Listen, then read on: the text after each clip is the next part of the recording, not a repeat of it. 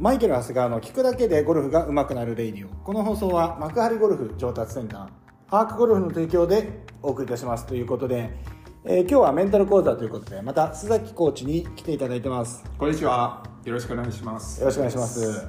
前回はい。瞑想について僕がそうですよね。聞いたんですけれども、はい。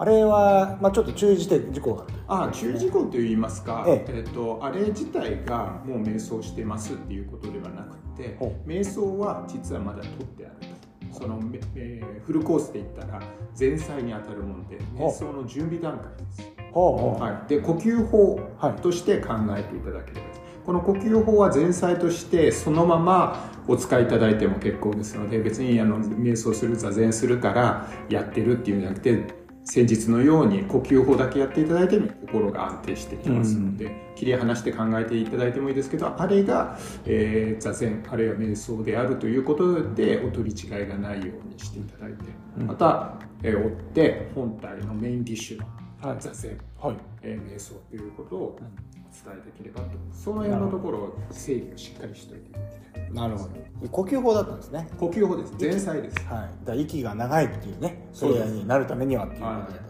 そうです、はい。で呼吸法のやっぱり覚えておいていただいてい素晴らしいところがはい、出す息を長くです、うん、そうですね。で、えー、と吸うのはいつも同じぐらいで、う。ん。はい。でえっ、とまあそれは前菜で。そうです。メインディッシュは？メインディッシュは座禅ということなんですね。あるいははい。瞑想あの座禅っていうのは瞑想の一種でしてまあ、座ってやることですよね。で禅禅っていうのは自己を知るということ。はいはい。じ本当の自己を知るということであギリシャの、えー、と神殿にですね汝自身を知れという言葉が昔からかかっていましてこの汝自身という日頃須崎だとか長谷川だとか思ってる私たち気の弱い私たちとかそういうんじゃなくて、自分の本性ですね、うん。これを知るっていうことが禅ということあるいは瞑想を通じて何を知るかという自分の本性を知るという。ことほとんどの人は本性を知らずに生きていて、うん。自分は須崎だと思ってこういう高校生こういう性格でこうだこうだ、うん。何何歳だと思ってますけど、うん。それは本当の自分では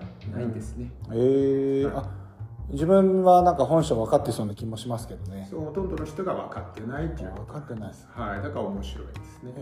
ー、それを座禅がやるとこうなんとなく見えてくるそうか俺の本性というのは俺の思ってたものじゃなかったということで心が強くなった。あ本当ですか？はい心の弱い自分は心弱いと思っている、ええ。例えば須崎は気が弱いと、はい。ね、自分が思ってたら、はい。この須崎を須崎だと思ってる限りは心は弱いんです。心が強くなるというのはこの弱い心の須崎が強くなるんじゃなくて自分の本性を知れば知るほど、ん。そうだったかと、言って俺が思い違いしてたなというようなことで自分が分かってくるにつれて自然に心が不動心といって、まあ、ジャンボ尾崎さんも目指してた不動心ですね、あここに近づいていくとあいうことなんです。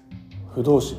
不動心。をジャンボ崎さんもああそうそうね。堺アジャリと言いまして、うん。ものすごい千日開業って言って、まあ修行の中で最も命がけで、うん。もう担当を持ってですね山の中走ったりとかして、もうできませんってなったら腹切るというような覚悟のもとで最後の最後はですね1週間ぐらい寝ずなんです、人間技でとしては普通できないんですそれを、えー、堺アジャリはそう通られた方にジャンボ崎さんは指示されていると。なるほどなそういうということらしいですね。それを長谷川さんから YouTube を教えていただいて、それをあの私は見ましたら、はいはいジャンボさんがそういうことをおっしゃってたと。うんなるほどだからえっとまあでも本性を知り本性を知りたいですねでもやっぱ本性を知るって、まあ、ななんとなく自分のその気づきというかまあ例えばえっとまあでも自分が思うことってほとんど本性じゃないですかね。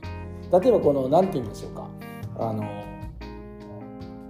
得意不得意みたいのがあるじゃないですか、はでなんか年取ってくるとい。、うん。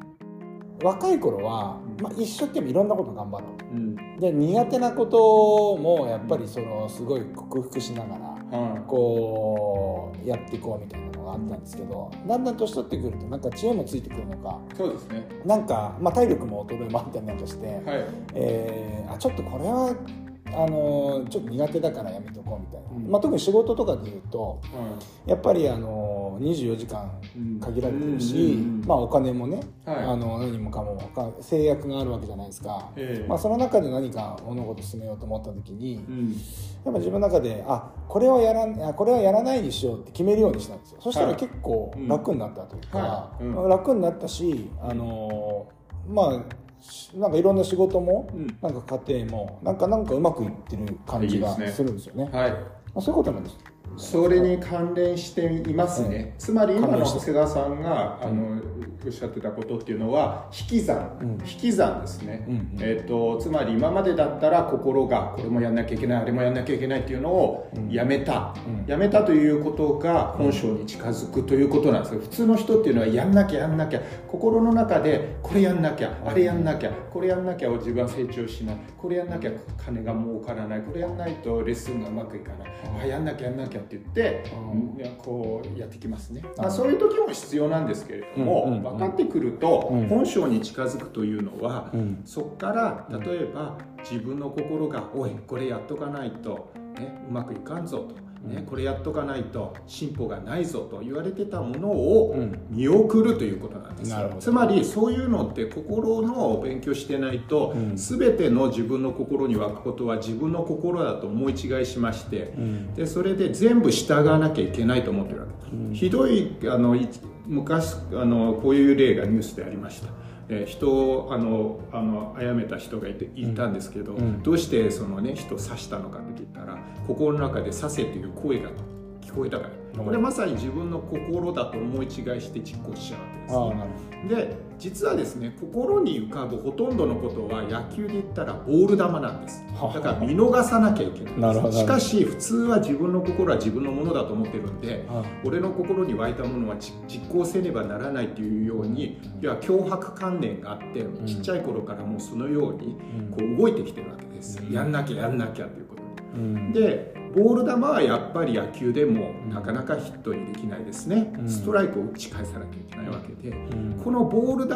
を見極めるということを心の世界ですごい大事でうん。識別と言います。識別することができることがうん。やっぱり野球の選球眼と同じでうん。心にあるものを全部やるわけじゃないんです。うん。だ偽物もボール球が来るんですよ。うん。それをやっぱり振ってしまうのがメンタルの勉強してない時の私であったりとかしたわところがだから長谷川さんはそのボール球やんなきゃいけないって今までだったがむしゃらにやってたのを見逃すようになったわけですね、だからそれによって選球眼が良くなってきたのでう、ん。ストライクボストライク球を打ち返せるようになったので周りが良くなってきましたと、こういうような解説になるわけです。なるほどなるほど。でどんどんどんどんそれをほとんどボール球なんです、うん。で言ってみれば野球で言ったら四球を全部フォアボール選んで、毎回塁に出て、ん。ね打率はぜ0割0分0厘ですけど出塁率は10割と、うん。これが無心の世界で座禅で求めるとです。なるほど。で座禅していけばしていくほど瞑想すればするほど自分の本性に近づけば近づくほど自分の心に騙されなくなって自分の心に浮かぶボール球を見極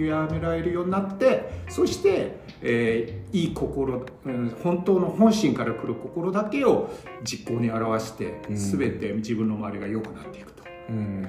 こういう、ね。まあ、簡単プチレッスンですいやいややっぱねなんかそういうのはね感覚的にはねもう怠けてんじゃないかって思っちゃうんですよね。そうです。なんかやっぱりその一生懸命頑張って。でもうこのレイディオとかでも前にあのまあやらないことを決めようってレッスン練習とかね。だからもうあれはこういうのそういう話もしたことがあって。まああれもこれも今情報過多なんでみんな結構そのおかおかげでなんかいろんなストレス抱えちゃったりしてる。はい。でまあそういうのも捨てることもねあの大事だよねって話したんですけどまあちょっとそれ違うのかもしれないですけど、ん。まあでもそういうことです。ボール球だって断捨離は心も断捨離しないといけないですなるほはどわかりました、い、はいすいません今日はありがとうございました、はいありがとうございました次回よろしくお願いします、はい